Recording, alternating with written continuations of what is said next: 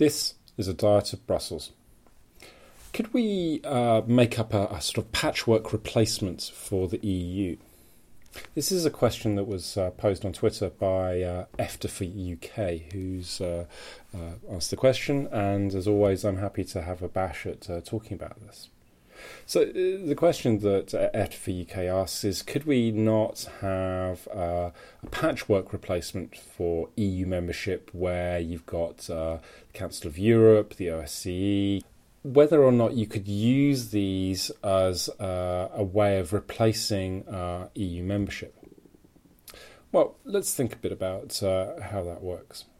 Um, the EU is quite unique in uh, international organisations in that the range of activities that it deals with is very, very broad. It's uh, effectively got some role in every area of public policy. So, a very broad organisation, in some cases, also a very deep organisation. It has a uh, codified uh, and integrated legal order. Uh, it has uh, the ability to effect substantial internal change within member states and indeed uh, for non-member states. So we'd be looking here. We need to appreciate that that breadth and that depth is is something that is uh, quite unique. Now there are international organisations that have the same depth.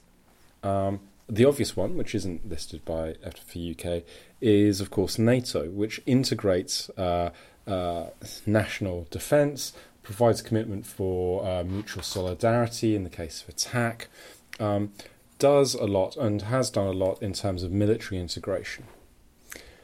Even with the uh, the recasting of NATO at the end of the Cold War, uh, to make it more of a, a, a political organisation, it still is uh, not nearly as broad as uh, the EU. But in terms of effective military action, certainly it has that capacity uh, to do it. And again, NATO has been engaged in out of area operations. Uh, most obviously in the Middle East. So, potentially, yes, on that side, you could replace it. However, none of the other organisations really does provide the same kind of uh, depth of integration that uh, is available in the EU, let alone the breadth of uh, integration. So, the Council of Europe, uh, which uh, we probably know best for the Human uh, Convention on Human Rights, is fine as a place for exchanging opinions, but has very little power, uh, very little ability to provide for joint action. Likewise, uh, the Organisation for Security and Cooperation in Europe is more about uh, providing a forum for uh, sharing and of international relations between European states. Of about it's about building confidence between them. Um, uh, through a sort of process of uh, transparency about uh, military and indeed non-military activities. But again, a very light touch kind of uh, yeah, kind of approach.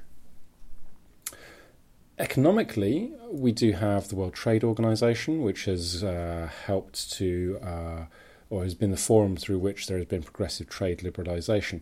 However, as we've seen uh, in the wake of the Doha round, which has been going on for uh, far too long, that system has become less and less effective at uh, addressing further trade liberalisation, especially as uh, quantitative barriers, so uh, quotas, things like that, have become much less of an issue than they used to be.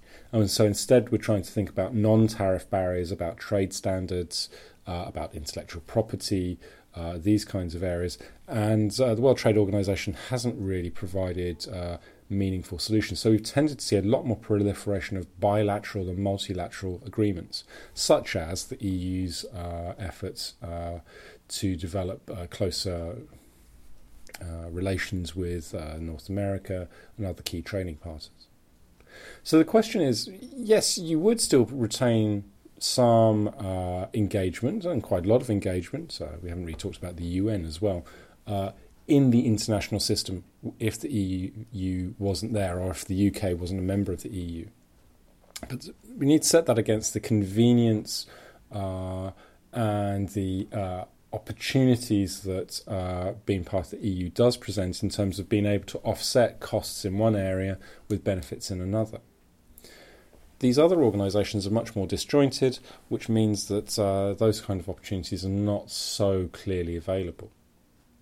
So it's an interesting idea, but at the moment it would look as though uh, you would still have some kind of uh, gap between what's possible inside the EU and what's possible outside of the EU.